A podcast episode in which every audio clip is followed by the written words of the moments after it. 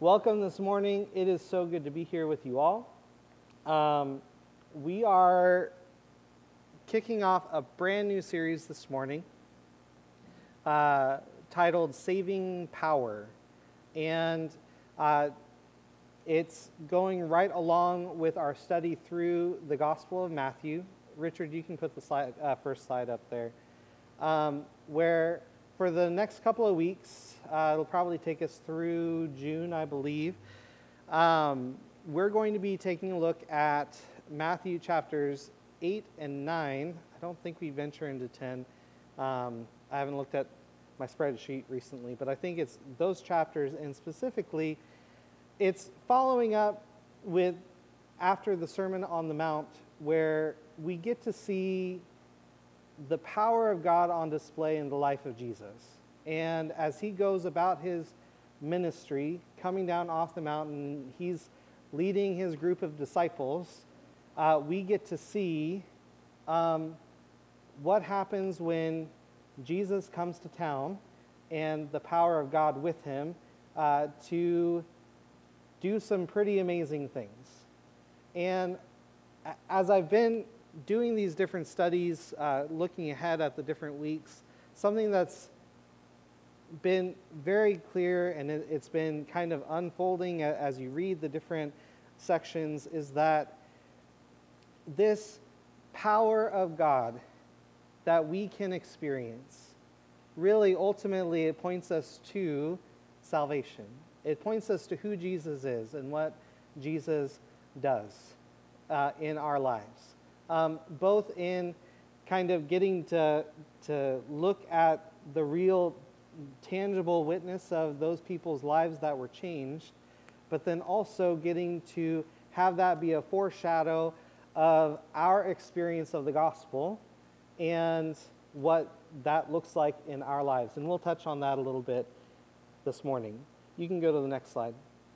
So, uh, the title for today's message is Restore.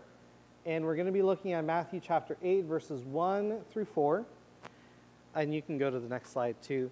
Um, as I was preparing for my message this week, something that uh, happened, this doesn't happen that often, so I wanted to uh, open by sharing it with you. I had this dream. Um, I, am not one of those pastors that just is like, I had this vision or this dream. It's not like that. But um, that's not my gifting. Anyway, so all that to say, I had this dream and I told Angie about it because I think it was inspired on Thursday night. Um, I was talking to a friend and we were talking about, you know, old cars. And um, I have just the way God has wired me, I, I love restoring things or to see things restored. Things that at, at one point were as they were supposed to be, maybe right off the assembly line, um, you know. Uh, but over the years, through life, in all sorts of circumstances, they're in a different condition.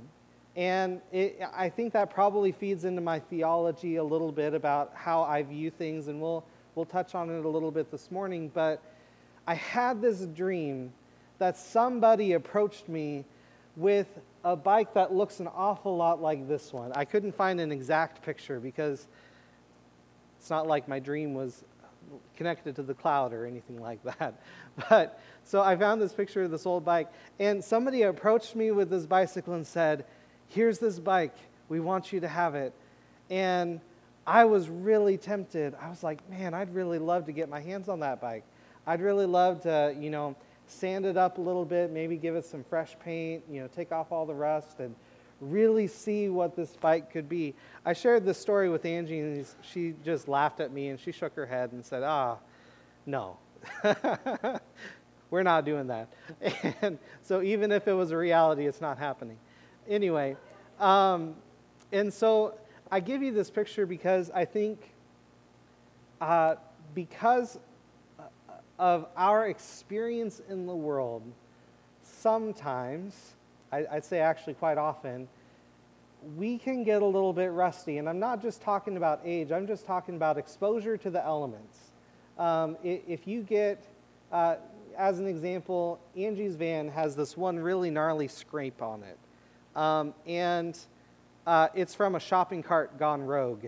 And uh, when we were living in Portland, away from salty air, things were cautiously fine. Like there was a little bit of rust, but it wasn't that bad. After nine months of living at the beach, there's now like it is good solid rust color and there's like some rust stains starting to go down the wheel well and i think that's really a picture sometimes of our lives where you know we go we we experience life and sometimes we get nicked a little bit we we maybe we get a little scrape or something and you know the saltiness of the world so to speak uh, it, it kind of it starts to erode at us and, and that kind of thing.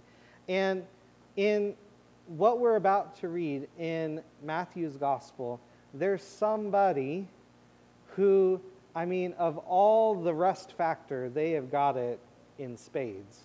Um, uh, I'm kind of making light of it because it's going to be kind of serious, but has it in spades. And we get to experience what and look at what it looks like when Jesus gets a hold of the bicycle. When Jesus gets, you know, he takes his sandpaper, he gets his, you know, Rust-Oleum spray paint out, and he starts going to town. And we get to see kind of what that looks like. And so if you go to the next slide, Matthew 8, verses 1 through 4, um, as just a little bit of context, because uh, it'll give us mostly the context in the passage. Uh, this is right after uh, the big teaching uh, that we find in Matthew's uh, chapters 5 through 7, the Sermon on the Mount, and um, Jesus is walking with his disciples down off the mountain. So, Matthew 8, verses 1 through 4. Um, when he, meaning Jesus, when he came down from the mountain, great crowds followed him, and behold, a leper came to him and knelt before him, saying, Lord, if you will, you can make me clean. And Jesus stretched out his hand and touched him, saying, I will be clean. And immediately his leprosy was cleansed. And Jesus said to him, See that you say nothing to anyone, but go Show yourself to the priest and offer the gift that Moses commanded for a proof to them. Friends, this is the word of the Lord, uh, recorded by the Apostle Matthew. And the first thing I see in our passage is up here on the screen. Richard, I love you, man. You are on point with those slides today. Here we go. Jesus brings his restoring power into everyday places and meets us in our need. He brings his restoring power into everyday places and restores us or and meets us in our need. So right after Sermon on the Mount, having downloaded all that kingdom culture talk stuff and perspective about the kingdom of heaven to his disciples, Jesus came down off the mountain. And from that place of intense teaching and revelation from Jesus himself, loads of people were following Jesus. Uh, the Gospels call them a crowd.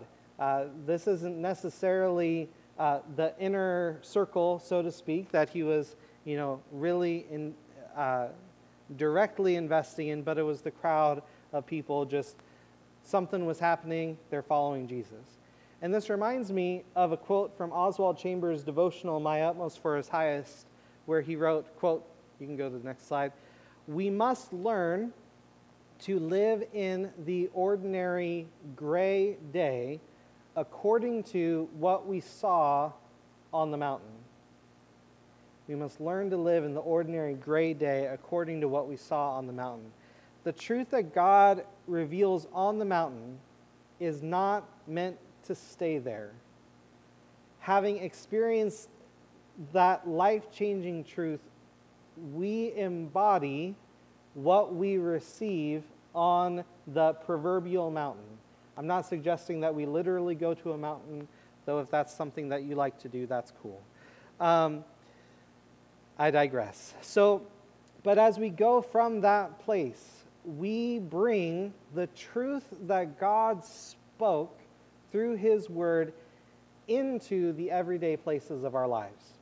So, our times on the mountain could look like experiencing God and His powerful presence through times of worship at a weekly church gathering, much like this one. Uh, we hear teaching from God's Word, we sing hymns and spiritual songs, and we pray together. This time here can count um, as a mountaintop kind of experience, if you will. Because this is special and set apart from every other moment in your week for you to come here and encounter God and receive what He has for you. It could look like going to some kind of special retreat or conference. Um, that's a fancy word that we just say for you know some larger setting that may focus on a certain topic or theme from the scriptures. And times like these, they grow our view and our expectation of God beyond our everyday moments, and it stretches us to see God's unique greatness in a new light. And in contrast to that, it could look like a small group meeting in a home, sharing life together, maybe sharing a meal together, whatever form it takes. The times when we connect with and experience God have the power to change our lives. And we carry that powerful encounter with us everywhere we go into the everyday places of life. You can go to the next slide. Uh, now, in verse 2, with all that momentum from the Sermon on the Mount, we see an encounter take place between Jesus and a man with leprosy. Now, uh, you may not know what leprosy is, and that's okay. Leprosy is a highly infectious disease that damages a person's uh, nerves and respiratory tract, their skin, and their eyes. And because of how it affects a person, uh, if it was left untreated, leprosy could lead to uh, the loss of limbs and eventually their life. Today, we use the medical name for leprosy of Hansen's disease to describe it, and it's actually curable now through a multi drug therapy, believe it or not. Um, what a time to be alive. But that was only developed in the last 70 years or so which, when you consider just the whole scope of human history, that's a very short time. And that's why, at the time of Jesus and for much of human history, if a person got leprosy from that prolonged exposure, the news was terminal. And they were quarantined to form, uh, you know, in different communities called leper colonies. And getting the disease meant also a stigma and the ultimate isolation from your family and society. Now, you can go to the next slide from here. In the world of psychology, there's this idea called Maslow's hierarchy of need. Um, in 1943, Abraham Maslow wrote a paper called A Theory of Human Motivation where he outlined his theory that humans have two basic groups of needs. One is their physical need, and then also their internal needs. Now, the first most basic one uh, of the physical side, it's that physiological need. That where you might not be able to read it on the screen, it's really tiny there. Sorry. But that's where you get food, water, warmth, and rest. Some basic, just human rights kind of things like physiological needs, just what your body needs. The next level up is safety needs, so feeling safe, security, safety, that kind of thing. Now, in the next group, there's the internal stuff, what's on the inside. And that comes with the next stage up is belonging, belonging or love needs. That's where you have those intimate uh, relationships or friendships or family, that human connection. Next up is esteem needs, where you get uh, that feeling of accomplishment, like you're, you're in a good place, things are going well, and then the next one up is self actualization. Uh, and there's even one above that called transcendence. And that's achieving one's full potential, creativity, uh, you know, feeling like you've made it, that kind of thing. So those are those are the hierarchy of needs, and that's kind of what he says motivates people. And the reason I'm bringing this idea up uh, is not because I want to do a psychology course or anything like that, but the reason I bring it to mind is that I think this theory is onto something about the human experience. We all have needs in our life. And until we address and meet those needs in some way, it's difficult for us to progress to the next stage, if you will. If you were to think of that like the rung on a ladder, you have to go through the first step to get to the next step and that kind of thing of human experience to get to what's up at the top, right? Now, from a biblical perspective, we could we could assign to that very tippy top kind of triangle up there discovering God's plans and purposes for our lives, a spiritual experience. And often, for us in the community of faith, we start there. at the top when we go to talk to people about Jesus, about salvation or the gospel. But sometimes when we start there, we forget or we ignore the fact that there are some people who might have some very present, very tangible needs further on down the line that are making it hard for them even to grasp what we're saying about God or faith. and I would submit to you today that maybe this idea and this chart of needs shows us the scope of what needs to be addressed so that we can be restored in our relationship both with God and others. Now, for the man with leprosy, if we were to kind of use this, this grid, if you will, as kind of his human experience, whenever he contracted the disease, he was knocked down. Let's say he started off self actualization. Things are going great. He's, you know, in the community of faith. Everything's going well. Awesome. He gets knocked down in his esteem. he's cut off from his relationships he's, uh, that he's developed up into that point. Uh, going back down the rung, he, he's lost his family. Uh, he's lost his community of faith because of his uncleanness. He couldn't go to the temple to worship. He couldn't go to the synagogue to, to hear uh, the word of God uh, uh read and spoken about. he couldn't go and be around other believers who were in those places. Uh, going back down, you know, he's getting knocked down each and every one. He safety needs. He has this this disease attacking his body, and it's also a potential threat of attacking anybody he's around. So, I mean, he doesn't, I can't imagine he would feel safe. And then you knock it back down even at the most basic human rights level need, physiological needs, his body needs. He is cast out into desolate places. So, I mean, the gathering of food or water or trying to find some kind of shelter, warm place, or rest, um, it's compromised. That experience is compromised. And in that isolation, he'd have to scratch out some sort of existence with little to no help. And in this state of desperation, he heard about Jesus. I imagine that maybe he had heard some of Jesus' teaching by this point. And maybe he had the thought, you know, if Jesus can teach with such power and authority about the kingdom of heaven, maybe he could have the power to restore my life too.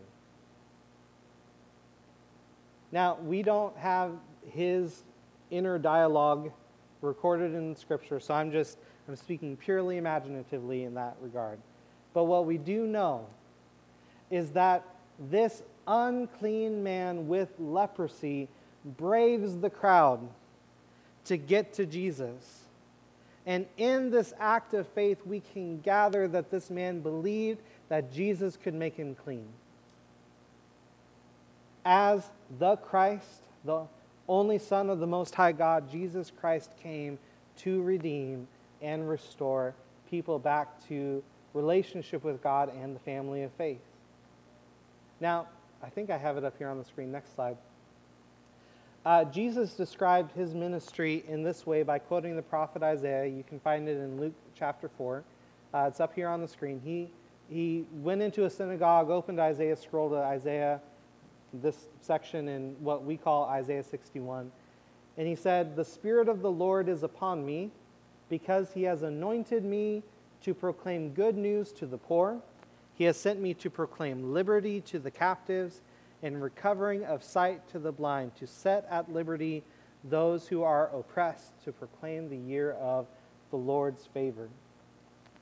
The anointing that Jesus had gave him the power and authority to declare freedom, to heal, to deliver those he came across, like this man with leprosy. And the truth is that you have areas of your life where you have need, places where you experience all manner of brokenness. And maybe it's not even something that you chose for yourself. Maybe it's something that happened to you, and you just are left to deal with it kind of like this man with leprosy. He didn't choose to go out and get this disease, it happened to him, and now he's living in the fallout of that reality. And stories like this one about the leper speak of a hope that we can come to Jesus with our stuff the good, the bad, and the ugly. Even when we, you know, mentally, physically, spiritually, whatever, if we're if we're not such a good uh, sight to behold, He's able to make us whole and complete and restored again. Because Jesus brings His restoring power into everyday places and meets us in our need. Is God bringing you to a place where you can honestly cry out to Him just like this man did with Jesus, crying out, Lord, help me. And when we do that, that act of faith positions us to be open to receive the healing that only He can bring. Do you believe that Jesus can meet you in your needs and restore you today? Let's keep going. All right. Next thing I see in our passage is that Jesus touches the untouchable and makes the unclean clean. Verse 3 says, and I quote, verse 3 And Jesus stretched out his hand and touched him, saying, I will be clean. And immediately his leprosy was cleansed. Here, Jesus shows us the heart of God toward the world and the powerful influence of his kingdom to heal us. The word that's used in both verses 2 and 3 for the word will is used all throughout the New Testament to talk about both human and divine volition. Because a person's will expresses both their motive and their decision to act. Since the beginning, God has seen us in our broken and helpless state, and He is moved by His compassion toward us.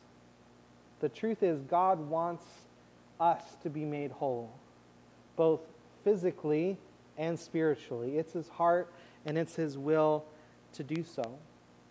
And the man with leprosy in this moment, he, he conditioned this encounter with the statement saying, Lord, if you will, you can make me clean.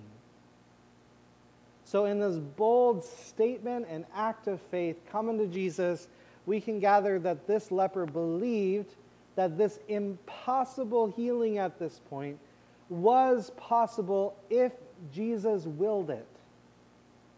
Amazing. Just this man's expression of belief alone reveals the magnitude of Jesus' ministry and the greatness of his power and authority to rescue and restore.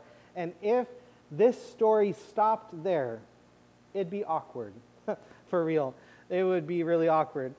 But that would be enough for to lead us to some kind of place of worship and recognition that Jesus is that grace that great that he could do it. But Jesus didn't leave the man's faith hanging in the balance. Jesus was moved with compassion toward humanity, and Jesus decided to act in power to bring restoration to the man with leprosy. Jesus laid hands on the man, touching and declaring, I will, I am motivated, I decide, be clean. And it happened. Now, what I find interesting about this moment is that it shows us two amazing truths. Number one, it shows us that through the king's ministry, that reality of the kingdom of heaven is reaching out to the hopeless and the hurting, the marginalized of society.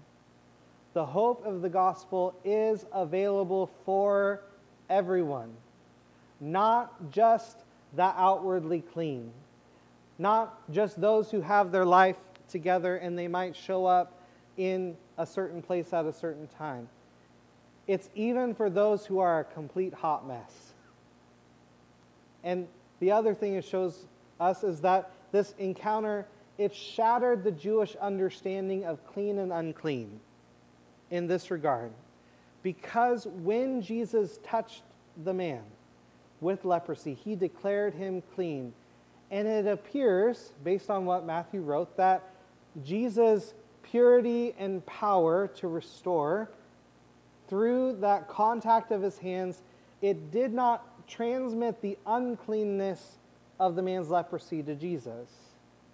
Instead, the compassionate God reached out to touch the untouchable and to influence that person's life with his pure holiness. And that stands in contrast with what's outlined in the book of Leviticus, chapters 13 through 14. We're not going to read it today, uh, but that's where uh, Moses uh, wrote down what God had to say about different skin diseases and, and leprosy and what you do about it. If you're a priest and somebody comes to you with that, what do you do? Um, and so it, it shattered this because in that section, it's very clear that physical contact with anything unclean transmits that uncleanness to the person who touched it. And yet, in this account of Jesus touching the man with leprosy, we see that Jesus is greater than this man's uncleanness. So, in his love, he influenced and impacted people's lives like this man with a saving, restoring power that could make the unclean clean. And this makes me think about how on Friday morning, Angie and I, we went on a walk, a very long walk.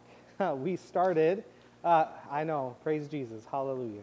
So we went all around town. It was, uh, our, our Fitbits told us it was seven miles. It was ridiculous. But that's not, I'm not saying that to congratulate myself. I paid for it. but here we go. We were walking around town. We started in Old Town. We got our coffee from uh, River Roasters, which is a fantastic place to go, let me just say.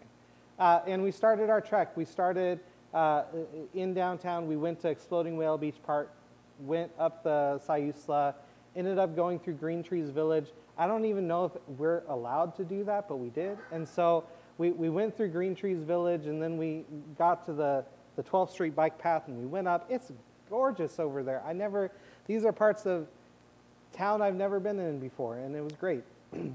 but we, we crossed 101 and we were on our way. We had decided we were going to stop uh, there's this taco truck um, right over by the cinema, and it's ran by Ricky and Cora Charles, who are a part of our family here.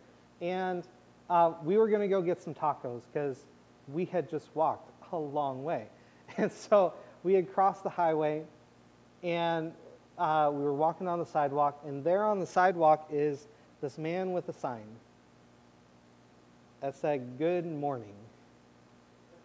And, you know, I got to confess to you, I was going to walk right by him and not even acknowledge him, not, not say hello, nothing. I was just going to go right on by. I'm one of the, the sad things about ministry sometimes is it, it kind of makes you calloused towards certain situations. And I just, I was, confession, I was so focused on tacos, I couldn't see this man, right? Literally, I, it's kind of funny to think about, but it's true. Now, what's interesting about this encounter is that Angie engaged the man. She responded to his sign and she said, Good morning. And I thought, oh no, here we go. Because I thought, that's it. I now we got to talk to him. I mean, and and through that conversation, we learned what the man's name was. We learned what had led him to live outside. And we got to engage with this man beyond just the label that often gets placed on him. We got to meet him as a fellow human being with thoughts, feelings, and actions. We got to ask questions. Um, and he gave us some really raw, unfiltered answers. Uh, and this was that this turned into a pretty beautiful moment for me. Because as we were talking, I was feeling convicted. Like, man, I'm so focused on tacos. And here's this man, he's he doesn't even want food. We were gonna in my mind, I'm thinking we're going to buy him tacos because I want to go to the taco truck. And so, but um, he, he had said, you know, I, I've already had my sandwiches for this morning, so I'm, I'm doing okay. I'm full. And I was convicted because here's this man who socially, in a lot of ways, is a, treated a lot like a man with leprosy. Cast out, ignored, demeaned by circumstance, and probably hasn't touched or been touched by another human being in a while. And in that conviction, I asked him if he'd like a hug. And he said, sure. And so for me, I gave him the biggest, strongest kind of hug. It was an awkward, long hug, but I, I did. I gave him a hug because this was a person who needed to know, in, in my conviction, that God loves him right where he's at. He needed to know that he was seen, that he was heard. Now, I'm not sure how our interaction is going to impact his life. And, you know, in me sharing this story, I'm not suggesting that you, you know, somehow start a hugging ministry or anything like that whatsoever. Hugging may not be your thing. You might be like, no physical contact, please. That, that's not the point. I was reminded of how truly good our God is.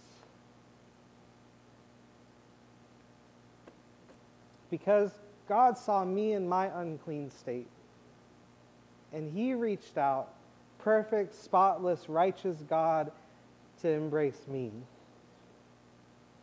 And how just the warmth of His embrace has the power to do something inside my heart. And he wanted to do that for the leper back then. He wanted to do that for that man on Friday. And I'm convinced he wants to do that with you today. He wants you to know, whether that's just from the sound of my voice and hearing it for your own self, to be touched by that good message that God loves you and He's for you. He's not against you. And He's here to heal and restore you wherever you're at. And so Jesus touches the untouchable, he makes the unclean clean. Whether you have a physical or spiritual issue, he's here. It's his will to restore you. Now, the third thing as we wrap this up that I see, it's ultimately the big idea that I find in our passage um, it's up here on the screen. Restored lives witness to God's power to save everyone who believes. There's this great verse from Romans that says, I'm not ashamed of the gospel, for it's the power of God to save everyone who believes. Restored lives witness to God's power. So, immediately after this amazing show of God's power to restore, it happened. The man was made clean. Hallelujah. Jesus tells the man then how to share his testimony of this incredible healing. But the instruction is kind of counterproductive to what we'd expect uh, the advancement of his ministry to have, right? Instead of putting this miracle on blast over all of the, the first century word of mouth media outlets of the day, if there were any, I don't know, the instruction was to say nothing. And instead, to go and show the proof of cleansing to the priest and to offer the sacrifice that Moses prescribed in Leviticus 14 because the proof of the man's healing was the shown evidence of his physical restoration and newfound state of cleanness.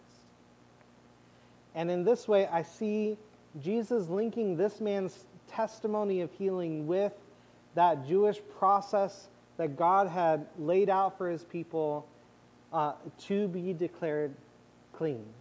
Otherwise, the man would not have been restored to his family or his community until he had gone through that process of restoration. And through that interaction, the full magnitude of this encounter was more than just to restore this man's health, although that's amazing in and of itself. Jesus was restoring this man to the community of believers and his family as well. And this reminds me of something we do. I don't know if I have it on the screen. Do I have it on the screen? Do we have another slide after? No. Oh, in my haste this morning, I didn't put it up there. Well, you'll have to picture it in your minds with me. Okay, remember in elementary school um, when we all, I'm sure, I'm convinced everybody's experienced this show and tell. Show and tell.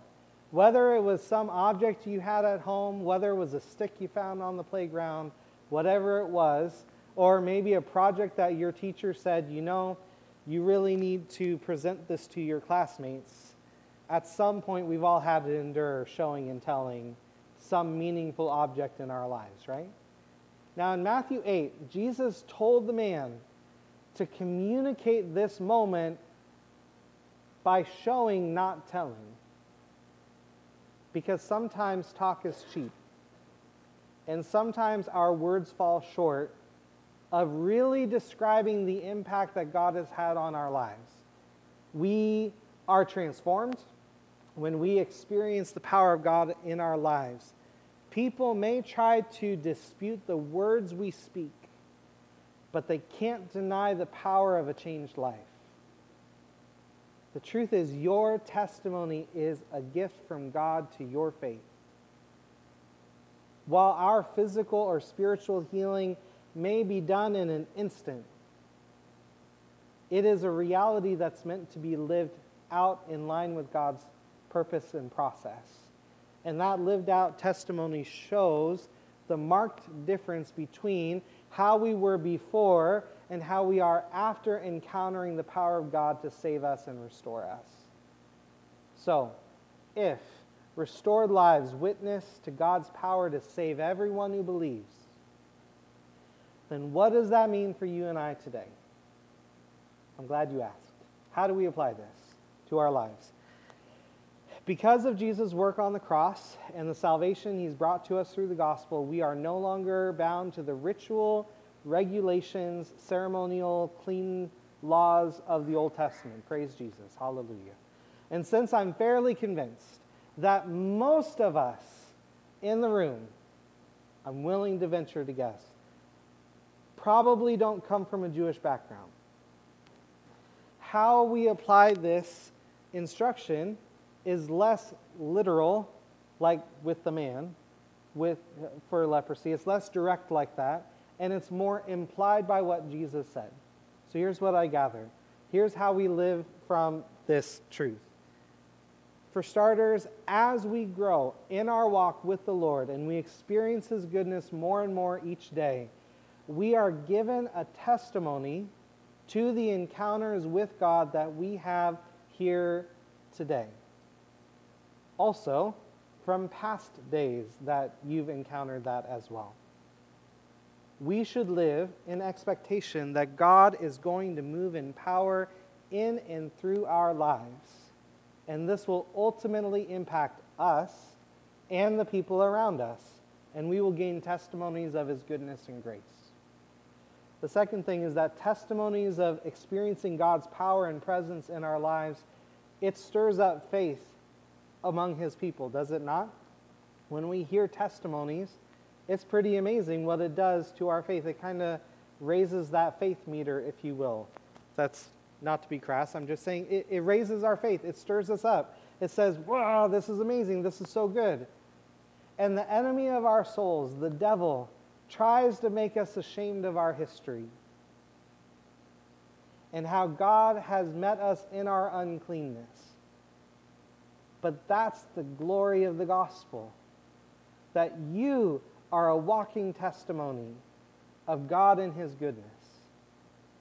So, friend, walk it out in confidence, knowing that you are loved by the King of all kings and the Lord of all lords. Jesus loves you, and He came to deliver you into a new life where you have been healed and are being healed and delivered. The church is not a place for us to hide the light of our testimony. We need to share it with the community of believers. Also, a third thing is that experiencing that transformation is exciting. And it's going to move us, move you and me to speak it out and to tell people about the miracle that God's done for us. But, friend, the greatest testimony goes beyond just our words. It's something that we live from and affects every part of our existence. So, just to recap, Jesus brings his restoring power into everyday places and meets us in our need. Jesus touches the untouchable and makes the unclean clean, and restored lives witness to God's power to save everyone who believes. And so, the question I want to leave you with today before we pray and we, we close this thing out is where are you at today? How, where do you see yourself in this story? I think in a lot of ways, at some point in our journey, we can identify with the leper. But then also, Jesus is calling us as his followers, as his disciples, to go and do likewise, to bring that power and that truth into everyday places of our lives, and to go out and to share the love of God with people who may not smell so nice who may just just their existence may violate all the different internal boundaries that we've put up inside of our brain that I can't go there, God. I can't, I just can't. You know, maybe God wants you to share what He's done in your life with those kinds of people. Maybe it's to plug into some community of faith, whether it's this one or there's a couple of other churches in town that are really great uh, houses of worship and good people where, you know, we can stir each other up with our testimony. Where are you at today? I believe that God wants to do something in your life, and I think it's going to be good. And I don't know what that is, but I know that our God is good, and that His mercies are made new every single morning, and that today that same God that we've been singing about all morning and talking about about his greatness and his goodness. He's here for you today. So let's pray.